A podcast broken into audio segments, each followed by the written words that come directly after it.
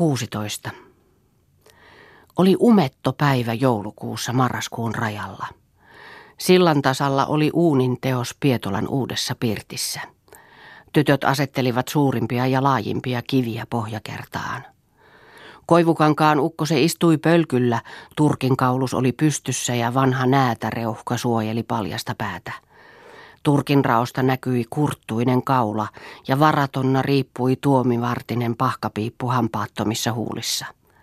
Korkea kyömä nenä seisoi ylähuulen tasalla ja kaitaiset kureiset kasvot peittyivät valkeaan partaan.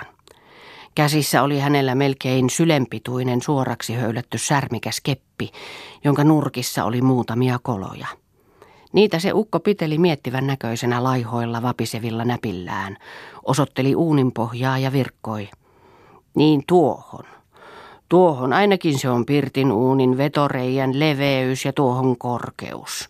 Siitä se sopii hölkäisemään. Seisalleen nousi ukko. Vahvat sarkahousujen lahkeet olivat irtaallaan paulakenkään päällä maatavetona, jäykkänä kömötti kohmea turkki koukkuun rytistyneellä pitkällä vartalolla. Hän astui askelen, kuuristui verkalleen, mitteli kepillään uuninteosta kaikilta sivuilta, virkkoi. Siis noin, nyt tässä täytyy tietää, mitä tästä tehdään, siis noin. Mittakepillään ukko piirteli uunin sijaa osiksi ja miettiväisenä puheli.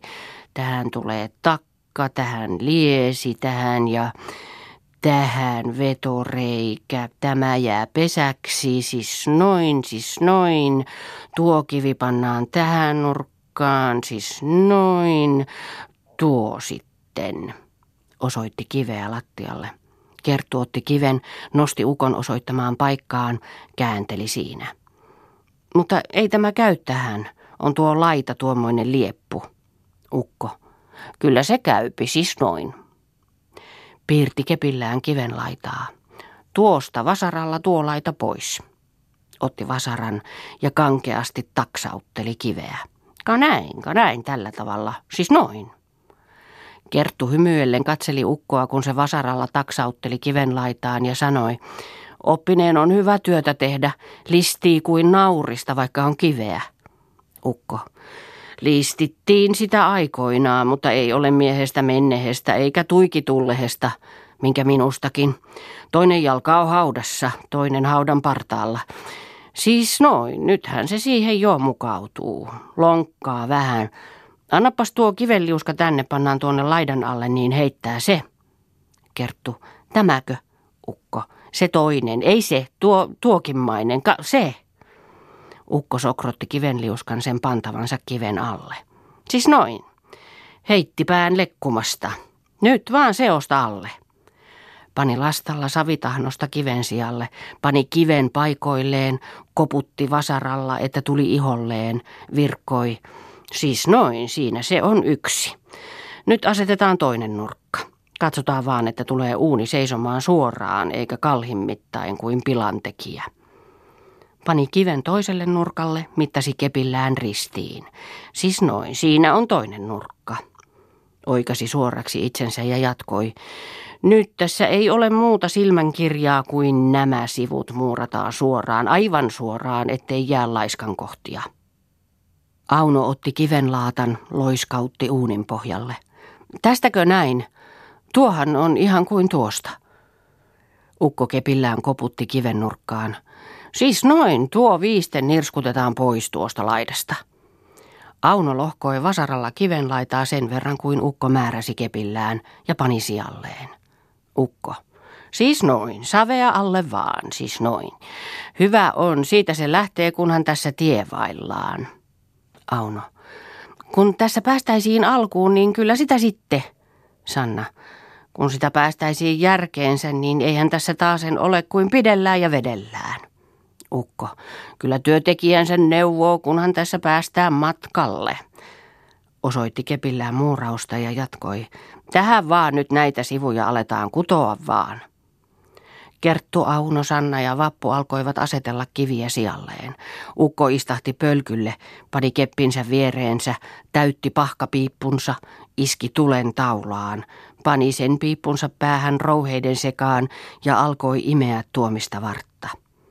Syvään upposivat poskinahkat imiessä tihkeää piippua ja niukasti tuikahteli sininen savu massahtaessa märkäin huulten. Siten ne tytöt muurasivat uunia. Koivukankaan ukko se istui aamusta iltaan paikoilla ja anteli vapisevia määräyksiä. Oli joulun aattoilta. Jouluolet olivat levällään puhtaalla lattialla. Honkainen pystyvalkea lieskotteli takassa Pietolan uudessa pirtissä. Koivukankaan ukko teki haloista lapinjakkaroita ympäri tulen. Tytöt tekivät olista pehmikkeet niille jakkaroille, ja niillä jakkaroilla istuivat herttaisen pystyvalkean iloisella paisteella. Ukkokin mielihyvällä veteli piippuaan ja katseli hulmuavaa tulta, johon piipun päästäkin verkalleen rientivät vaalakat savuhiulut. Muuta ääntä ei kuulunut kuin tulen hulmina vetotorvessa ja hiljainen kärinä ukon piipusta, kun se alkoi käydä pohjilleen. Pieto istui valonkälveessä ja lauhalla mielin silmäili hohtavia seiniä, joissa välkähteli pystyvalkean liekkivä valo. Tyttöin silmät paloivat ja saunan löylyn tulehduttamat kasvot liekehtivät. Kaikilla näytti olevan virkkamista enemmän kuin koskaan ennen, mutta eivät ne vaan virkkanneet. Märkiä tukkia vaan kahden käden oikoivat takaraivan puolelle. Reeta se jo kampasi ja istui jakarallaan vähän pimennossa uunin nurkan suojassa. Mutta heti lentivät tyttöjen silmät oveen, kun porstuasta kuului kävelyä. Ovi aukesi ja Ahtolan emännän iloiset kasvot ilmautuivat ovelle ja tieraisia kenkiään kopistellen astui pirttiin. Tytöt löivät käsiään yhteen, hyppäsivät seisalleen, hykertelivät käsiään. Sanna ehätti sanomaan, no eikös tullut vieras, no vanha koira se ei valetta hauku. Reeta on koko illan hokenut, että nyt aikoo vieras suuta syyhyttää. Reeta, niinhän minä povasin, toteempaa kävi, vaikkette uskoneet. Emäntä ei virkannut mitään. Heitti turkkinsa penkille, päähuivinsa kiskasi, heitti sen turkkinsa päälle, sukasi kahden käden hiuksiaan korvain taakse ja hehkuvalla mielin virkkoi. No onni uuteen tupaan. Terve teille nyt tänne. Voi voi, kuinka teillä nyt on tilavaa ja valoisaa. Aikovat tulla meillä ominpäinsä aikaan, niin lähdin katsomaan tätä teidän uutta pirttiä, kun kuulin, että jouluksi valmistuu. En malttanut olla tulematta katsomaan. Auno, no istukaa toki tänne meidän keskeemme, minä teen vielä lapinjakkaran itselleni. No, istukaa vaan tähän, siinä on oikein vanhan kansan istuin. Auno teki 3 halaspuolisesta halosta lapinjakkaran, pani olkikäärön ja istui siihen jakkaralleen emännän viereen. Emäntä palavin silmin katseli ympärilleen, pullea rinta hytkähteli, suu aukeili ja yritteli sanomaan, viimein virkkoi. No en tiedä mitä sanoa nähdessäni kaikkea tätä. Jumala on rikas. 1,5 vuotta on siitä, kun ei mitään ollut tällä sijalla. Hyvä Jumala sentään. Koivuukko se vielä muurasi tuon uunin. Oikein sievä uuni kuin morsian. Ukko veteli välinpitämättömänä piippuaan ja sanoi, minä, millä voimalla, en ole kättä puuttanut, tässä istuin ja katselin valmista. Näkyipä tuo nousevan. Emäntä, tytöt ne muurasivat. No kaikiksi teitä on. Kuka se oli muurari? Sanna, kuka kerkesi?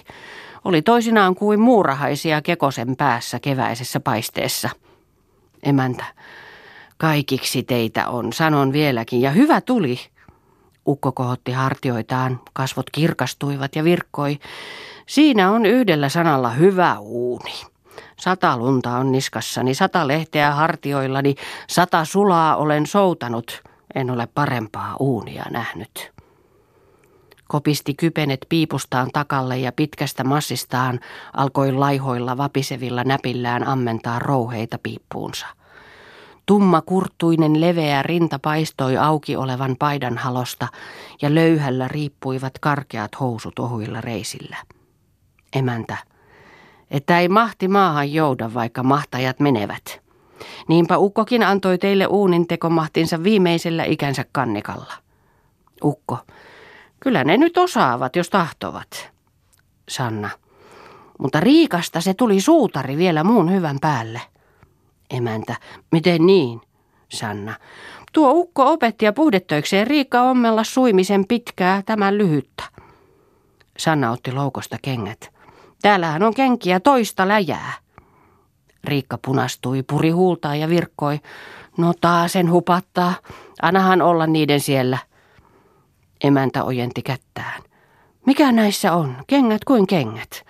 On tuosta mennyt vähän ryni kukolle, mutta kyllä se siitä kenkänä menee. Aivan näkymättömiin kävelee mutkaista tietä. Ei muuta kuin hyvyys vikana. Tekemällään mölkäsoltaa. Reeta. Ei ole heidän koreudestaan, kun häntä on, jota vetää koipeensa tuiskulla ja pakkasella. Ukko läimäytti Riikkaan lystin silmäyksen ruskeilla silmillään ja virkkoi.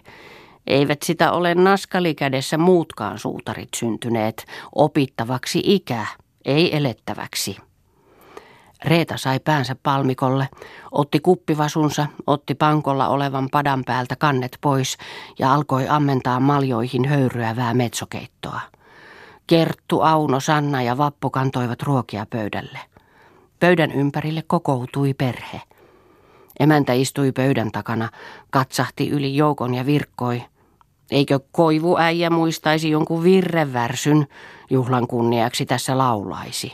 Vielähän se vanhalta muistilta menee.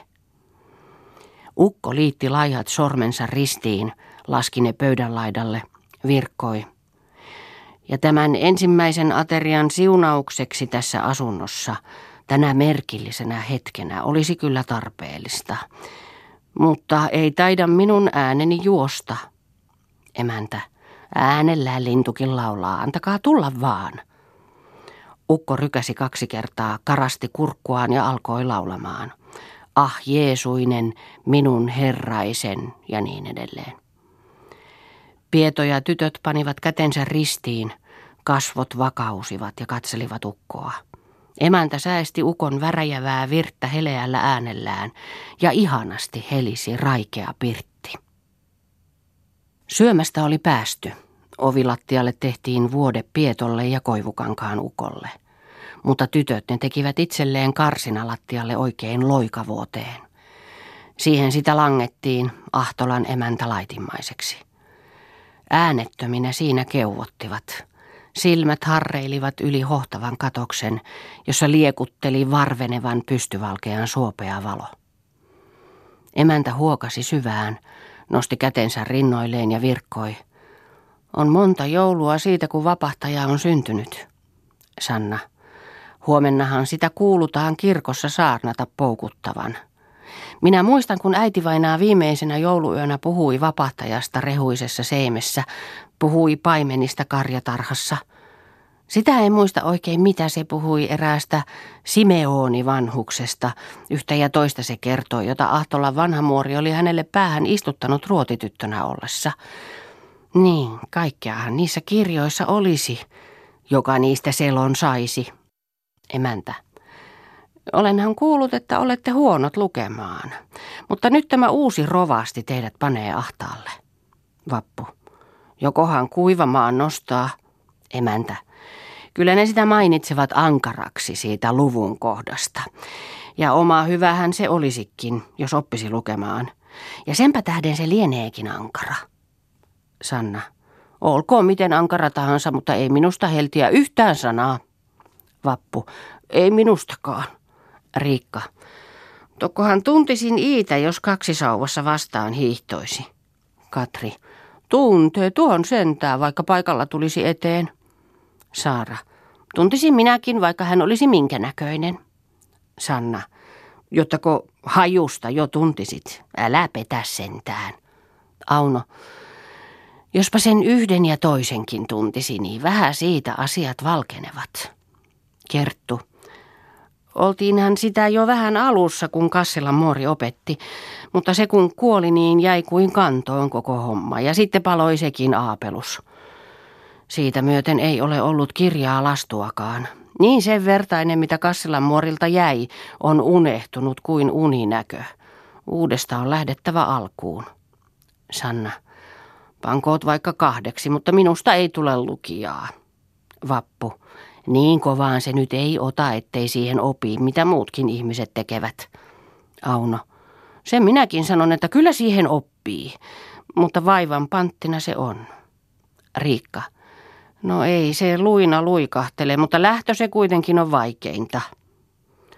Reeta kyyristi hartioitaan kokoon, veti polviaan koukumpaan, pani kätensä päänsä alle, raskaasti lupsautteli silmäluomiaan, kasvoissa syvä ynseys ja sanoi, lukemaan. Kaikkia ne laittavat ikään kuin eivät ne ihmisiä olisikaan, jotka eivät mukaan lue. Minä tiedän, että saa kirjoilla hakea semmoista ihmistä kuin oli äiti, vaikka ei osannut lukea. Lukekoot tai laulakoot, mutta minusta ei tule tämän parempaa. Sanna. Saa sanoa kuin turkki venäläinen, että kova pää, kova pää. Emäntä katseli hämärään lakeen, rykäsi kuivan rykäyksen ja virkkoi. Olisi minulla yksi näppärä keino, miten oppisitte lukemaan. Tuo Juken Maija, se on paras teitä opettamaan. Kyllä tosiaan minä toivon, että otatte sen eukkolekkerin opettajaksenne. Teille kun on Jumala siunannut kaikkea näin runsaasti, niin se ei maalta merelle aja, sillä hän tulee mielellään aivan ruokapalkoilleen. Hänellä on kyllä poika mukanaan, mutta se nyt ei teitä syönnillään hävittäisi. Auno, mutta sehän on kirkolla. Mikä sen sieltä tänne laulaisi? Emäntä, kyllä sen kirkossa käydessäni toimitaan, jos tahdotte. Vappu, tahdomme kolmastikin. Auno, hyvähän tuo olisi. Katri, mielelläni ottaisin vastaan vaikka tänä iltana. Reeta kohotti päätään. Mitähän tuolla tässä tehtäisiin? Ei tarvita tähän syömään sitä joukkoa. Riikka, no eivät ne nyt syö enempätään. Reeta, hengelläänkös ne elävät? Sanna, eli mitä eli söi, mitä söi. Tulkoon vaan meille opettaja. Saadaan nähdä, että Reetakin rupeaa yhdessä muiden kanssa hommaan. Olihan se miessä 6./7. urossa taivonkaarta kattaessa silloinkin, kun meitä Kassilan muori opetti. Silloinhan Reeta jo muisti kirjaimia monet. Ja luule vaan, että kun taasen tulevat eteen samanlaisina, niin Reetan puikko tervehtii niitä entistä jäperämmin. Vappu, ei Reeta ole asiasta kaukana. Ja mitä se meitä hidastaa, jos Reeta ei tahdokaan lukea? Tulkoon vaan opettaja. Emäntä, niin kyllä se on teille paras keino. Ensi kesänä on meillä lukukinkeri. Silloin se rovasti teidät panee ahtaalle, jos ette osaa lukea. Reeta, hyh, ahtaalle. En ole ahtaalla, sen sanon. Tuonne kivelijöille työnnyn siksi päiväksi, niin en ole ahtaalla. Musta on jälki kesällä. Sanna, pannaan kello kaulaan. Reeta potkasi Sannaa yli saarasta ja virkkoi. Tuossa! Sanna, kas äksypä se on. Ka, potkii se. Älähän soristele. Panehan talteen ne lähtimesi. Muuten et pääse rovastia pakoon. Kerttu. Mitä hänessä? Onhan työtä tosissakin. Auno. Se päätettiin, että Juken Maija tulkoon meitä opettamaan ja tuokoon kirjoja tarpeen mukaan. Katri. Tulkoon vaan. Riikka. Samat sanat. Pystyvalkea riittyi. Hiillos varveni tuhkanpeittoon ja yön tuuli huokaili nurkissa. Kalpean taivaan tuikkavat tähdet vilkkuivat ikkunoista, valkea katto ja hohtavat seinät loivat himmeän kojon avaraan pirttiin, johon silmä kerrallaan raukesi sikeään uneen.